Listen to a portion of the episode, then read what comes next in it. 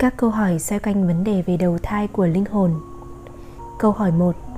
Mất bao lâu kể từ khi chết đến khi đầu thai?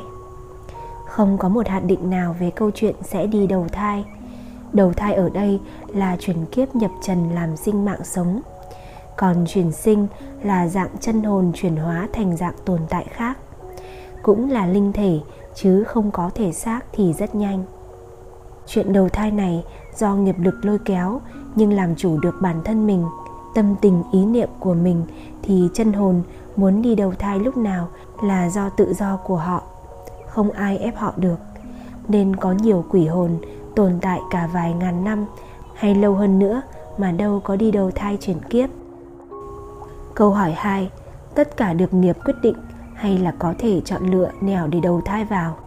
Trả lời, nghiệp đóng vai trò nhân tố quan trọng, nhiều tác động nhưng quyết định cuối cùng vẫn là ý niệm. Ý chí của chân hồn ấy đủ mạnh mẽ để phủi nghiệp lực lôi kéo. Đầu thai hay không, đầu thai làm dạng gì đều có thể tự quyết định nếu đủ mạnh mẽ. Hay là sẽ bị lôi kéo rồi trôi lăn theo dòng nghiệp quả nếu ý chí yếu? Câu hỏi 3 người đắc đạo nếu không chọn vào luân hồi, đầu thai thì họ sẽ đi đâu? Trả lời rất nhiều nơi để người tu chứng đắc đạo quả đi đến hay đi về.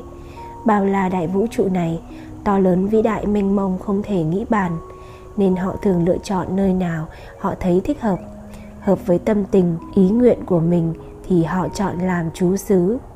Đây chính là ý nghĩa giải thoát, thong dong tự tại, hoàn toàn tự do của chân hồn khi không bị áp lực của nghiệp bất thiện lôi kéo.